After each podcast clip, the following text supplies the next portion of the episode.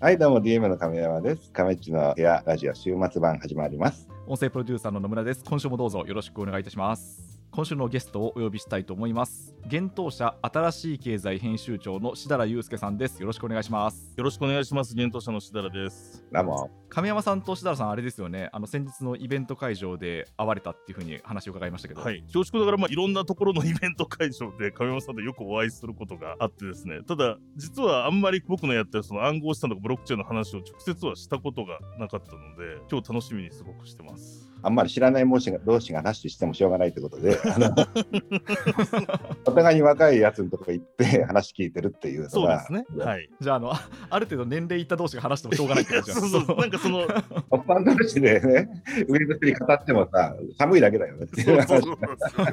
じゃあ今日はじっくりと話しいただければと。はい。はい、思います。まあでもまあメディアってことだから、新しい経済っていう、ウェブ3とかそういうのを中心で書いてるのかな。まあそういうので言うと、他に比べたら、すごい客観的に見れると思うんで、その世界をね。はい。大体、その新しい経済は、コンセプトはどういう感じなの？コンセプトはそもそもあの僕は2017年ぐらいから準備を始めて、うん。で2018年にまあローンチしたメディアなんですけどやっぱり僕自身がその頃に仮想通貨、まあ、暗号資産とあとに出会っブロックチェーンに出会ってで実は正直初めは投資から入ったんですよ。なんかちょっとうん。投資として儲かるかなと思ったんですけど、うん。そのビットコインとかイーサリアムの、まあ、ホワイトペーパー、うん。いわゆるその構造を読んでみた時に、うん。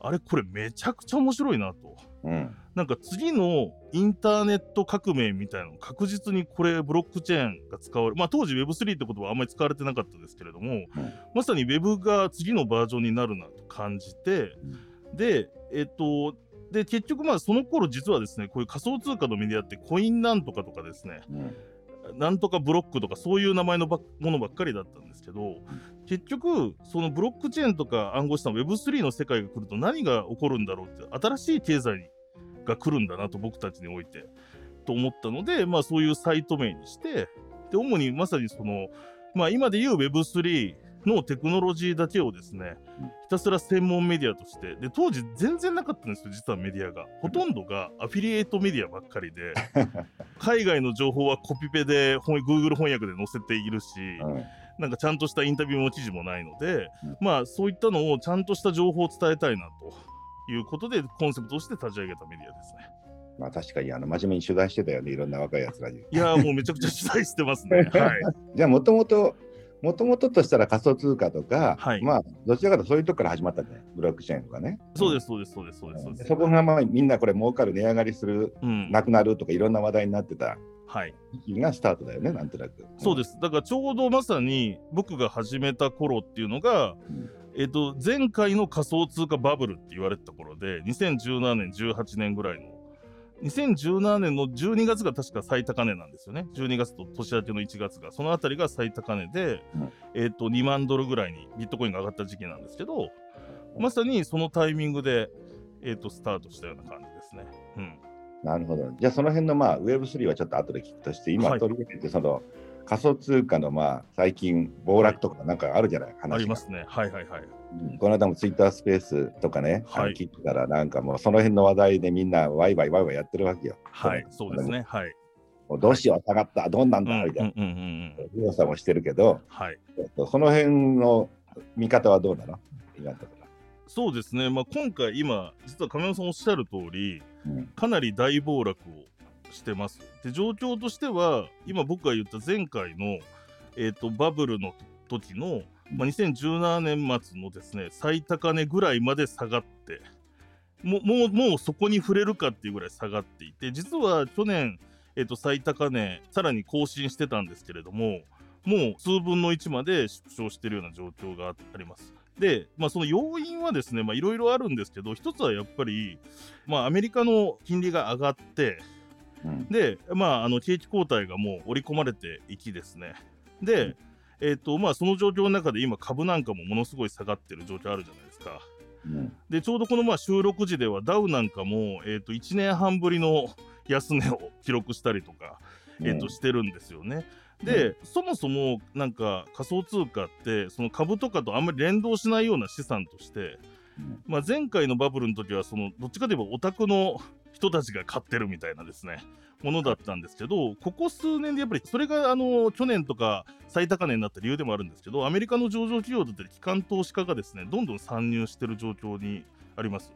ではい結局まあ景気後退今してるとしそうだという状況の中で株も売られてますけどやっぱり一番切り崩したいのボラティリティの高いリスク資産なのでそういう意味で連動して今暗号資産も全体的に売られているという状況かなっていう感じですね。うん昔のバブルの時って2万ドルぐらいだっけ、2万ドルぐらいです。はい。で一時期それがじわじわとまた良くなって、どれぐらいまでいったんだっけ？実はですね、その後結構、2017年末に2万ドル記録してから、ずっと、えっ、と、数千ドル、5000ドルとかが2、3年続くんですよ。はいで、次にバーンと上がったのが、2021年の5月、うんうん4月、5月に、えっと、6万4000ドルまで行って、へえすごいそうでその後 去年の、えっと11月に、えっと7万ドル近く6万9000ドルぐらいまで行ったんですね。というような流れですね。そこがピークなんだね。そでこ、が今のところピークです。はい。今はいくらぐらいだっけ？で、今がですね、ちょうどですね、現在、リアルで言うと、えっと2万382ドルで、うん。本当に前回のバブルの頂点に触りそうになってるんですよね。なるほど。ビットコインの価格としては。でもその頃と雰囲気的に、まあ中身がちょっと買ってる人の性質が違うってことだね、さっきの話。そうです、おっしゃる通りなんですよね。はい。うんなので、昔は、その、どっちかといえば仮想通貨で、その、既存の金融とかと紐づかない。うん。で、特にビットコインなんかは、その、どちらかといえば株が下がると金が上がるじゃないですか。うんコモディティ金が。うん、で、えっ、と、ビットコインもデジタルゴールドって言われてて、うん、基本的にはその株が下がったりすると、ビットコインがむしろそっちにお金集まると言われてたんですけど、うん、まあもう、えっ、と、結局機関投資家とかが入ってきているので、うん現状連動してるなっていう状況がありますね。なるほど。うんまあ確かにね、アメリカなんか昔なんかむちゃくちゃ敵対視じゃないけど、バカにしてたのが、なんか一気にそっちに行ってね、ここ何年間。そうなんですよ。先日、バイデンさんも、まあ、あの、規制はちゃんとしていくんですけど、ちゃんとこう認識してこうルール作っていくっていうの大統領令に署名をしてたので、うんまさに受け入れていくという状況で、になってますね。うん。であと、まあ、一応もう一個だけ補足としては下落の要因としては、うん。その、えっ、と、テラ UST っていう、まあ、ステーブルコインがあったんですけど、うんえっ、と、それがですね、ステーブルコインって本来1ドルは1ドルと交換できるうん。あのものだったんですけど、それの、えっと、連動性、ペックが外れてですね、うん。無価値になるっていう事件がちょうどその株価が下がった時期に、うん。えっと、起こったんですね。うん。で、えっと、それもまあ混乱の引き金となって、まあ、仮想通貨市場が下落したっていうふうに言われてます。なるほど。ビットコインの場合だったら、まあ上も切りないけど、まあはい下も切りないわけじゃない、そうですね、はい。うん。うん。でも一方でステーブルコインっていうのは、1ドル1コインみたいな感じのはい。形だったら、基本線それってのは何？つまり担保が用意されてるから、あの1ドル 1, あの1でいいっていう、11でいいっていう考え方になるの？おっしゃる通りですね。だから、ステーブルコインいろいろ種類あるんですけど、一番今、メジャーなものは亀山さんおっしゃる通りで、同じ量だけですね、現金もしくは現金同等物、まあ、そのコマーシャルペーパーとか、うん。あの短期の、えー、と預金とかそういうものに預けていて、うん。その担保資産があるので安定すると。であとはもちろん、とはいえ、ステーブルコインって言ってもちょっとは値動きするんですよ。1.101ドルとかうん。うん。0.95ドルとかになるんですね。ででもそれは結局市場にガーッと出てるので、アービトラージ、あの最低取引して、うん。結局投資家たちがガーッと値段を揃えていくので、まあ、通常は維持できるっていう形です。で、メジャーなもので USDC とか、うん。USDT とかですね、そういったものがあるんですけど、まあ、それと違う作り方をしてるアルゴリズム型のステーブルコインだったんですね、今回崩壊したのが、そのテラ UST っていうのが。なるほど。はい。またちょっと違うんだね。それはどどういう仕組みなの？それはですね、すごいざっくり言うと、まあ、その現金の担保は持っていなくて、うん。法定通貨の、その代わりに彼らが独自で作ったブロックチェーンの、テラっていうブロックチェーンから発行するルナっていう彼ら仮想通貨を作ってたんですね。うん。だ UST っていうドルと同じ値段の仮想通貨と、うん。ステーブルコインと、えっと、ルナを作っていて、うん。で、そのルナを、えっと、調整することで、うん要は1ドル、1ドル相当の UST とルナを1ドル相当交換できるようなアルゴリズムを組んでたんですよ。なので裏付け資産としてはその自分たちの発行してる通貨を作っていて、うんでそれをバーンするっていうんですけど、うんあのアルゴリズムで、えっと例えば UST そのステーブルコイン作るときは1ドル分のルナをバーンして、うん。うん、で同様に UST をバーンしたらルナを生成して。うん。でただだから UST が1ドルより下に乖離すれば、うん。UST をバーンして1ドルとルナを手に入れてまた売却するみたいな。こうそういうちょっとまあこれ説明するとめちゃくちゃ長くなるんですけどうん。要は仮想通貨同士でこうアルゴリズムで1ドルを保つような設計にしていて実はすごくうまくいってたんですよね。うん時価総額としても一時仮想通貨の中でもベスト10に入るぐらいお金が入ってたんですよ。なるほど。でも今回それに対する、はいまあ信用が損なわれたってことなんだよね。そうですね。で、ルナに関しては、それでおそらく今、いろいろ調査中なんですけれども、うんまあ、それを結局、ちょっとの値段の動きだったら、そのアルゴリズムでカバーできたんですけど、うん。めちゃくちゃ大量に売ってですね、攻撃したやつがいて、うんうん。で、値段が、その 0. 点、えー1ドルが0.9ぐらいになっても、まあ、まだみんな信用してるんですよ。いきなり0.5とかに半分に仮になったとすると、みんな混乱して売るじゃないですか。なるほど。はいでうんででちなみにそのルナを作ってるところは準備金としてビットコインを一応そういう時のために買ってたんですよ。うんうんだから要はそういうふうに値段が大きくペック外れた時に自分たちで資金突っ込んで戻せるようにしてたんですけどうん結局世の中のみんなの不安と仮想通貨の下落が重なってうん。そのビットコインを売って買い戻しても追いつけなかった戻せなかったんですね。なるほど。でさらにそれがビットコインの売り圧になっちゃったんですよ。はいはいはかい。彼らはその、えーと USD をドルと保つためにビットコインを安くてもどんどん売ってうんお金を必要にしたんですよね。でそうすることでそれがビットコインの値下がりの一因になりでビットコインが下がると他も下がるのでっていう風になっていくっていう感じです。昔の間ね、リーマンショックじゃないけど、銀行がなんかはい不法債権抱えてたら、なんかやばいんじゃない、この銀行と。はいはいはい。で取り付け騒ぎが起こってしまって、っていうそうです。なんかそんな、もともと信用のある銀行だったのに、はい。なんかタガが外れてしまったみたいな、これやばいんじゃない？みたいな。いやでもそうですね。でそそういう風にもう人々が思う力ってものすごいうん。ので、うんえー、とそういう風にして下がってしまったので、でも逆に言うと今だからその法定通貨を担保にしてるうん USDC とか、うんそういったステーブルコインには資産が流れてる感じですね。なるほどね。そうか。まあでも確かに担保あるのとないのじゃ、やっぱりちょっと不安度が違うよね。違うんですよね。ね。うん。でただ実はこのアルゴリズム柄のステーブルコインって過去にもいくつもあって今も他にも動いてるものもあるんですよ。うん、でこのルナ・テラはこんなことになってしまったんですけど、うん。実はその Web3 の根本の思想もしくはビットコインの根本の思想にとってはこのアルゴリズム型ステーブルコイン作るってことは結構夢の一つでもあって。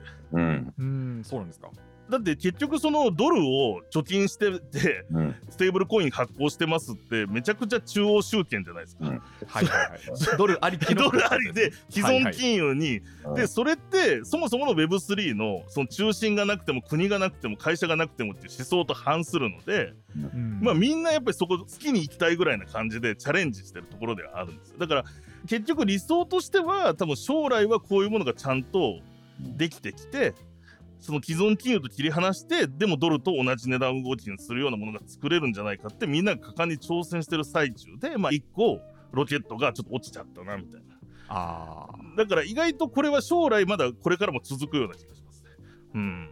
それはそ他のステーブルコインはどうだったの？つまりそのアルゴリズム型のはい。は全面的にやられたの？そこだけそのそこだけですそこだけですそこだけなんだね。じゃあ他は維持されてるんだ。他は今維持されてます。で、さらにトロンっていうブロックチェーンでも同じようにステーブルコイン似たような感じで出してたんですけど、うん今その準備金を発行資産の300%分ぐらいに積みやどんどん積んでいってて、うん要はそれで安全ですっていうふうに頑張って言って、はいはい言い張ってますね。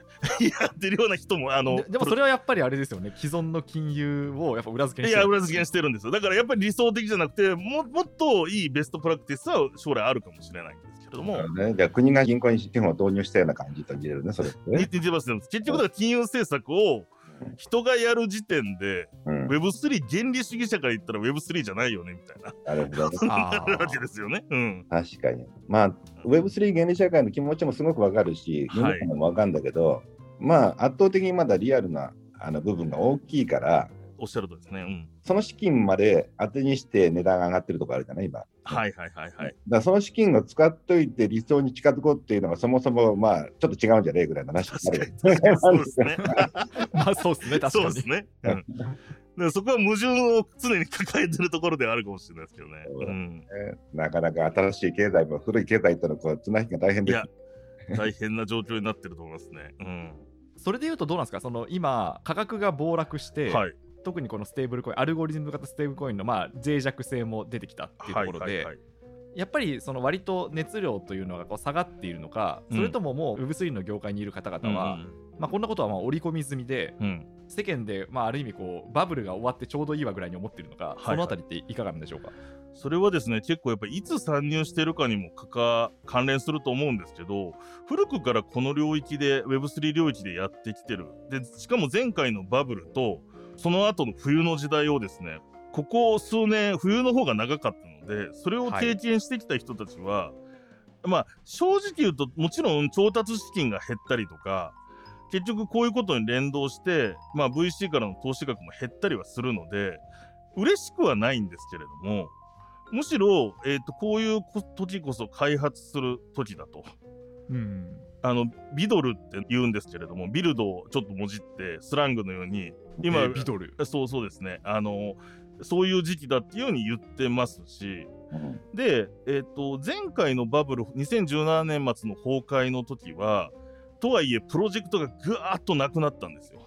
うん。というのがなんで前回バブルになったかっていうとみんなが仮想通貨作ってとりあえず資金調達してうん。自由にできるって ICO でうん盛り上がったんですけどでも ICO の多分9割以上が詐欺だった。要はじ実質 何も作ってないのにお金だけ集めたのが多くて。でやっぱりそのお金儲け目的のプレイヤーはこういう風な市場になるともう ICO しても儲かんないなっつって消えていきましたね。だから当時から会ってた人でもやっぱり全然いなくなった人もたくさんいるんですけど。ああそうなんですね。でも本質的になんかそれこそビットコインとかイーサリアム特にイーサリアムとかのそのプログラムできるお金プラットフォームっていう可能性を感じてる人はまあそのさっき言ったようにもちろん嬉しくはないしいろいろ困るんですけどむしろそういうノイズが減ってやりやすいっていうところも考えてると思いますしであと前回と違うのが前回はそういうふうに本当にもうほんお金儲け目的で人がガーッと盛り上げたバブルだったんですけど、今回のバブルってやっぱり機関投資家の入ったのも大きいんですけどあとは NFT とかうんあの分散型金融 DeFi とかですね。うん。そういった Web3 のでまあメタバースとかにもつながるようなところもあったりとかですね。うん。そういったテクノロジー面の評価で今参入が増えてる状況があるじゃないですか。うん。なので意外とみんな今ちょうどイベントとかもこう再開されててみんなに会うんですけど、うん。非常にテンションが高い状況なので、うん。まあ変なノイズが減ってむしろ今回はそのテクノロジー面で評価してる人にとってはむしろイーサリアム下がった方が例えば僕も思ったんですけど今ステップンっていうあの亀山さん歩くとなんか稼げるみたいな、うん。あ出てるんですけど、ああれつ収録時から考えてつい1ヶ月ぐらい前はその歩いて稼ぐために1枚の靴の NFT を買わなきゃいけなかったんですけど1枚やあの数十万円必要だったんですよ、うん。うん。でもそれが、えー、と今だと1万円ぐらいで買えるんです。だ から当時買った人は今涙を飲んで歩いてますけど 確かに。でも例えばでも今から始めるその時は50万円とか100万円ないとできなかったことが1万円2万円で試せるので。うん。そうそう。俺はね、だからステップンをやってみたいと思って、その時にメタマスク作ったり、買はいはいはい。買ったりとかしてて、はい。で準備でもたついてたわけよ。なかなか俺はほら。おはいはいはい。ででまだ買ってなかったから、あラッキーむしろ良かったですそれは。面白いよかった。スキルが低いおかげで、なんか間に合わなかったっていう、そのバブル。で。弾けた後でちょうどよかったな、みたいな。ちょうどいいかも。しうんれないし NFT なんかもうん。今まで何百万もして手出せなかったものがすごく安くなってたりはうん。まあ法定通貨と比べるとするのでうん。なんかあのもちろんその市場としてはあのお金が入ってくる方がいろいろいいんですけれども、うん。なんかあの今のこの Web3 の文脈でいうとテクノロジーがちゃんと評価されて、うん。本当にここでどんなサービス作ろうかってフォーカスしてるので、うん。まああのそういう意味ではそんな悲観的な状況じゃないかと僕は思ってます。で、ただ、あと、この収録時から比べても、もしかしたら放送時にももっと下がってるかもしれないなっていうリスクもありますね。この前回のバブルの、そのさっき言った2万ドルをもしビットコイン切っちゃうと、より下に行く可能性っていうのはちょっとあるので、うんうん。まあこ、こういう僕の発言も、なんか、どのくらいまで言えるのかっていうのはあるんですけれども。ね、またこのね、あの、はい。これが公開される頃になったら全然違う絵になって、立場なくなるよね。まあまあ大丈夫です。一応あの収録はいつっていうのは明記。いやいや、でもそれで言うとさ、はいあのさっきので言うと、まあ、お確かにあの、あの現場のね、エンジニアその、あの、うんやろうとしてるやつらはあんまり気にはしてなさそうじゃない、うん、そうですね。うん。でむしろその、そこで投資して待ってようと思うやつが結構、あだこうだって、なんか、んうんないっていう状態が今の状態だよね。うんそうですね。うん。でもそれで言うと、なんか、まあ、うちどこは上場してないから、結構、はいあの気楽にいつもやってんだけど、あのはいネットバブルでまあ株価って上がった時期もあるじゃない、なんかね。はいはいはいはいはいはいはい。で、それもやっぱり同じなんで、ああ、なるほど。ねまあ、何倍も上がっていくっていうのは、そのはっきり言って現場でビジネスやってる人間からしたらあんま関係ないんだよね、株が上がろうが下がうる。ーん、確かに。利益が変わってるわけじゃないし、はいはいはいはい売り値は相変わらず普通に増えてた会社でも、株価は3分の1になったりしてるじゃない、今。ね。そうですね。ううんん。だから、そういうので言うと、同じだよね。つまり、うん。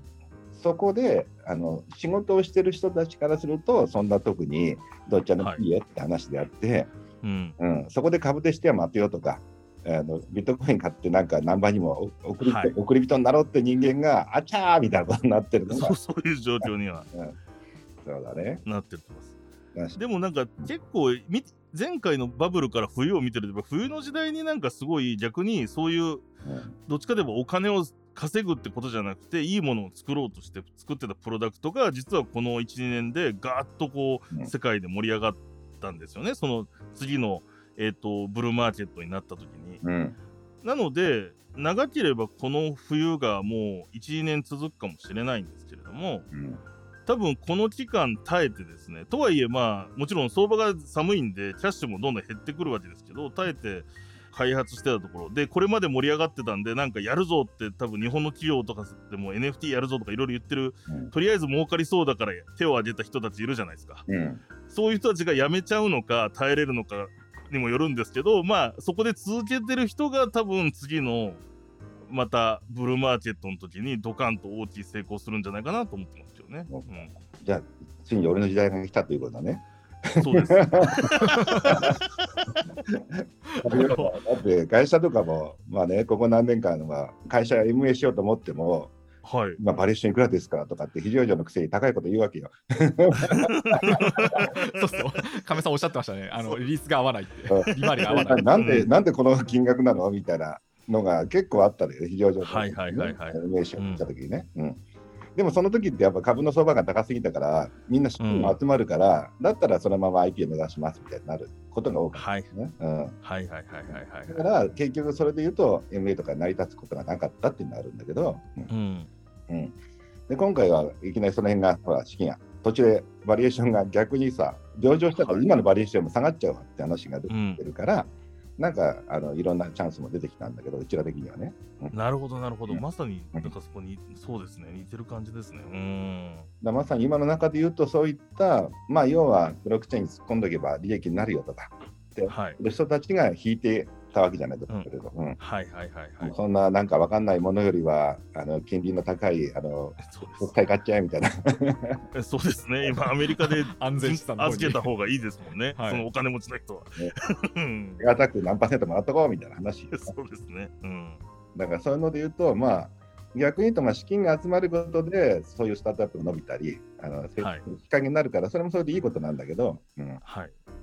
ただ、行き過ぎるとね、ちょっと勘違い野郎も出てくるという、あの なんていうかな。いや、わかります。そうなんですよね。はい。うん、なんで、程よくね、あのなんとなくそのいいとこはいいとこで支援されていく、うんうん。うん、前はよくわからない人たちが、もうどんどんえ、ここにそんだけ入ってるのっていうぐらいのこともあったわけよ。はいはい。そうです。もう何でもどんどん資金が入るみたいな状況になってますよね。もう。うんうん。そうそうみんな投資しろって、スタートアップにいくら入れろっていう民主が出て、はいうん、うんいや俺たちが行ってるイベントとかにも結構 VC の人が来るけど、そうですね。はいほ。とんどなんか何も知らない人があの派遣されてきたりとかしてる。で、どこ入れたらいいですかねって聞かれても、えまあ、どこも入れない方がいいよとか言ってたんだけど、でもいや、会社から、いや、ここに資金をこれだけ予算出せって言われてるんで、うん。投資しないとまずいんですよみたいな、なってうんうんああノルマがあったんですねそういうのはまあ、だからとりとりあえず投資しときみたいな状況ですね、多うん分この盛り上がってる時っていうのはね。っていうのがあって、どんどん膨れていったみたいな。うんうん。うん。要はエンジェルとか、有名なエンジェルとか、ね、あのシードのベンチャーはい。が入れてるところに入れていけばいいみたいな話うん。だったよね、結局。うんそうですね。うん。いやいや、なんかね、もうでも確かに、うん、そういった中で言うと、うん、ある意味、まあ本当にしっかりやってるとこはちゃんと生き残るし、はいある程度分かりやすくなるかもしれないね。うん、そうですね。うん。じゃあ、新しい経済はどういう感じでいきます？新しい 新しい経済どうなんですか？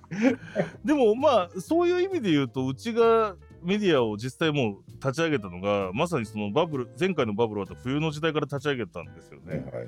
うんでそういう意味ではもうその時代から頑張ってる人たちをずっとこう取材してきたりとかしてたメディアでもあったのでまあ全然新しい経済としてはあのメディアとしての話で言うと新しい経済としては全然あのまたどんどん逆に今いい人を探そうかなっていう話にもなってますし。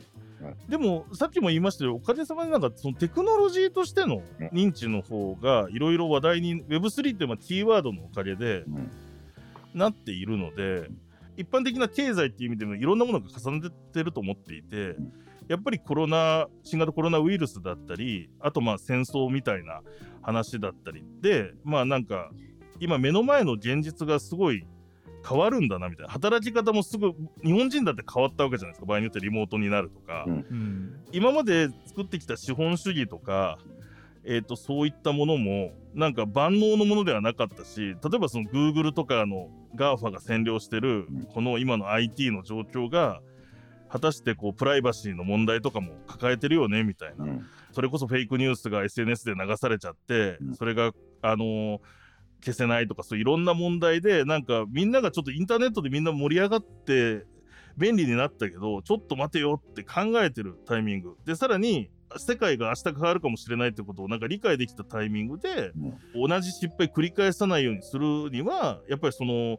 Web3 だったりの技術を取り入れていくっていう方向になるしそういうものがその新しいまあくしくも政府も新しい資本主義とか言ってますけれどもうん。で今回、えー、と骨太方針にも Web3 っていう言葉が結構中に書かれているような状況にあって、まあどこまでそれが進むか分かんないですけれども、うんただ意外になんかそのこれが多分2017年18年ぐらいだとなんとなく想像できなかった想像力がなんか多くの人についてんじゃないかなと思いますね。でなんかちょっと変えていかないとまああの日本で言えば日本の課題もいろいろあるし高齢化とかうんそういった中でやっぱり今までと同じゲームのやり方じゃないよね経済の作り方じゃないよねっていうところの中でまあ僕がやってる分野で言うと Web3 なんかはすごい役立つものもあるかなと思ってる感じですね。うんうん実際でもどうなの？新しい経済メディアってのは出版っていうか雑誌なの？ウェブあ、ウェブです、ウェブです。あウェブ皆さん見てください。見てくだいさい。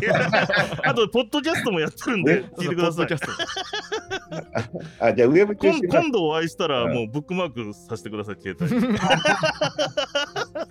ウェブです。でも、でも実はウェブ、ウェブと YouTube とポッドキャストもやっていて、あと、実は編集部の方では、その Web3 関係の書籍とかも今後、まあ、うち出版社なんで、うんいろいろ計画して出していく予定ですね。じゃあ読者としたらなんとなくその別にエンジニア寄りではないんだよね基本的には、うん、でも、ちょっとエンジニアの人が日本の中では多いメディアですね。あそうなんだ、そのどうしても仮想通貨のだけのメディアって投資家の人がいっぱい読んでるんですけど、ううんちはそのあまり読まれないんですけど技術に掘り下げた記事も結構増やしてるので、うん。えっと、もしかしたらその、えっと、日本一エンジニアの人は読んでくれてるかもしれないぐらいのメディアですね。なるほど、うん。でもどうなんしたる人はやっぱりその中でしてはまあ当てよう系おじさんが多いとか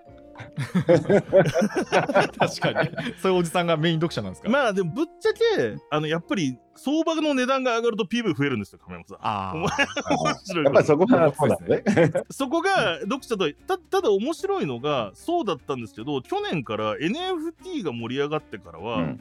相場と関係なくなんか PV が動くようにもなってきて。なるほどね。で要は NFT でなんかアート作りたいとか、うん。コンテンツビジネス変えたいって人たちはあんまりその、うんなんでしょうビットコインがいくらになるとかうん。よりもどっちかといえばそういうどういう技術なんだろうみたいなこと興味があるのではいはいはい。だからそういう人がその稼ぎたいおじさんにうん。なんかこう混ざってきてるようなイメージですね読者としても。うん。確かに今回 NFT 自体は金額変わらなくても結局はイーサリアムとかの値段が落ちれば結局落ちたわけだよね。同じ。そうですね。いくらできるようにね。うん。はい。うんだからそれで言うと、まあ、投資的なもんではどちらに投資してでも結構あのひどい目にあったっていうのは、ひどい目あったってことですね。うん、ただじゃあ目指すところとしたらそのどちらかというとそのおじさんたちにもうちょっと違う Web3 ってこういうもんなんだよっていうことを伝えていくような感じを考えてるの。あうん。おっしゃる通りですね。あの Web3 ってみんながそう儲かるとかうん。考えて、で確かに儲かる部分もあるんですけどそうではなくてやっぱりこう河川状態で全て中央集権的になってしまうその Google とか,、うん。な要は僕らの個人情報とかが本当にこう、ぼ多分僕の奥さんより、うん Google とか Amazon の方が僕のこと知ってますし、うんうんまあ確かに。検索とかも全部分かっちゃいますからね。もしくはファンザさんに僕のことかなり知られてると思 思ってるんですよね。あの VR でめちゃくちゃ見てるので、僕も。あのお世話になってるので、でなんか でなんかそうそういう状況の中でやっぱりそういうデータを自分に取り戻したりすると、であとはそのプラットフォームがなんかこう独占的にルールを変えれないようなものを作ると。うんでそれがえっ、と新しい経済を作るってところをちゃんと。だからあの結構先日前澤さんがなんか Web3 で儲けちゃいけないってツイートしてたんですけど、うん。それ結構本質的なところで、うん。もちろん儲かるんですけど儲けることを目的にやるもんじゃなくて、うん今の資本主義とか経済の仕組みでもっとみんな格差はないですかとか幸せの数はどのぐらいありますかっていうのをよりこう上げていけるよううなん。ものになっていくのかなと思うので僕はまあそれを伝えていきたいですね。ねうん。まあそれはまあ伝えてきた気もすごくわかるし、まあそれ自体がみんながこれから Web2 の人たちもはい。ちょっとね、あの考え方変えていかないといけないところだと思うんだけそど、うまあ一方で部数伸ばそうっていうか、その視聴者伸ばそうと思うと、はい稼げますねとか まあそうですね。先立つものが必要ですよね。そうそうそうそう必要なんでね。そうだね。まあその両その二面性を持って頑張っていこうかと思います。そうだね、なんかもううん。文春的にこう、なんか真面目な記事も書くけども、そうですそうですそうです。視聴者はやっぱりあのフリーで稼がなきゃいけない。はい。あるじゃないだからビットコインが上がっても記事書きますし、下がったら急落ってすぐ急いで書きますからね。うん。確かに。PV 取れますよね PV 取れるかなぜ上がなぜ下がったみたいな、まだ下がるみたいな書きますからね。すごいですうんね PV の奴隷になってる感じがすごいしますけど。いやだって俺もこのスペースライブやっても、真面目なうんはい。NFT の話するときだったら、まずはい。なんか数百人しか集まんないのに、うんかその、なんか相場感の話がやってるの見たらもう何千人もいたからね、すいや、あーそうなんですよね。やっぱりそっちは強いですねやっ。ぱり、あ、全然10倍違うわって興味の見方がみたいな、はい。その Web3 で世界がどう変わるって、もうほとんどの人興味ないみたいな。まあ1割ぐらいはいるんだけど、まあ、9割方は、どうなんだ、この今後相場どっちなんですか？みたいな質問ばっかりだった。そうなんですよ。それがね、残念でもあるし、本当はそこがある意味、若い起業家にとっては、次の、その、もしかしたら Google に勝てるようなものを作れるかもしれないチャンスなのに、そうだよね。だからそっちをやっていきたいんですよね。で、もうこれあんまりパブリックなとこで今まで言ってこなかったんですけど、うんまあすごい内々の話をすると、僕、幻冬舎でいろんな事業を見ていて、うんなんとなくそのいろんな事業をやってる中の一つに、この新しい時代のメディア事業があって、うん。こうなんかこう、なんでしょう、森の中に新しい時代を隠してるじゃないんですけど、うんうん。まあいろんな僕の業績報告とかの中にこう、全体でこう報告してるので、うん。なんかそういう意味ではある意味、実はうち広告とかもめっちゃ断ってたりするんですよ。そうなんもうそういうめちゃくちゃ稼げますみたいなのも、うん。あのやんないしあとはやっぱり詐欺っぽいプロジェクトの広告オファーはめちゃくちゃあるんですけど、うんまあそれはやっぱり絶対読者にね詐欺をぽいことをさせるわけにはいかないと思って実は断ってる広告の方が多いぐらいなんですよね。なるほどね。でそれをなんとなくこう亀山さんだから申し上げるとなんとなく社長にバレないようにこう、まあガッとこう全体で報告してやってたんですけど、うんいよいよなんか最近あの社長からもなんか、うんしたらなんか Web3 も盛り上がってきたんだからさお前もうちょっと稼げてもいいんじゃないかってついにバレつてバレそうですね。Web3 やっぱり来てるなと思った瞬間だったんですけど僕が。エジカさんからちょっとツッコミ入ったね。ツッコミ入ったんで、ちょっとこう、だから今までは実は本当にピュアにそれをあんまり儲けず頑張ってきてたんですけど、うんまさにちょっとこれから、なのでちょっとまた DMM さんにも、DM ビットコインさんの広告とかもご相談したいぐらいの、だね。うちらぐらいならまだ広告出せる範囲なんだろうね。そうもちろんざ、もう、ガンガン、確かに、あの、うさんくさい広告来そうだよね、いろんなの。いや、もうすごいですようん。海外からもすごい来ますしね。うん、まあ本当でもそれで言うとメディアって大変だよね。俺なんか昔、あの、ゲッはいプボーイとか、あの読んでた時、はいはいはい。結構いい記事書いてあるわけ、政治とかね、経済。はいはいはいはい。だけどやっぱりどうしてもグラビアで引っ張らないといけないとかある。そうなんですよね、本当に。そうですね。本当そうですね。だからちょっとそういう引きのいいタイトルとかつけたりとか、際どいうん写真を入れないとダメなんですよ。だからでもメディアが生き残るためには、やっぱりそういう記事はちゃんと残しながらも、はい。前の方にはちょっとみんなに引きのいいやつをそうですっていう、うん 辛いとこだね、これ。そう辛いですね。真ん中のあたりに。に硬派な記事を載せるって感じですね。そう本当に。そうですねそ。うそうちゃんとその辺、あまあ、悪魔にあの魂打って、硬派な記事なくならないように生き乗ってるよ。頑張りますよ。そう、亀山さんもお願い助けてください。お願いします。俺が助けると広告費出せってことだ、それ。いやいやいやいやそんなのメストね、もう、すいません。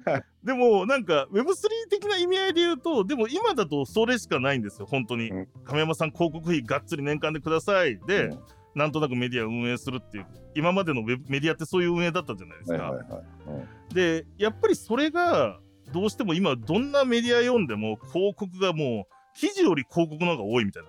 なんか読んでる間も入ってくるし、うんそうですね。えみたいな状況になっていて、まあ、無料で読めるから仕方ないんですけど、このモデルもすごい Web2 だなと思ってるんですよ。で、結局、Google の検索チェッカーに上に行くように、うん内容よりも検索に引っかかる記事をみんな書くみたいな。なるほどね。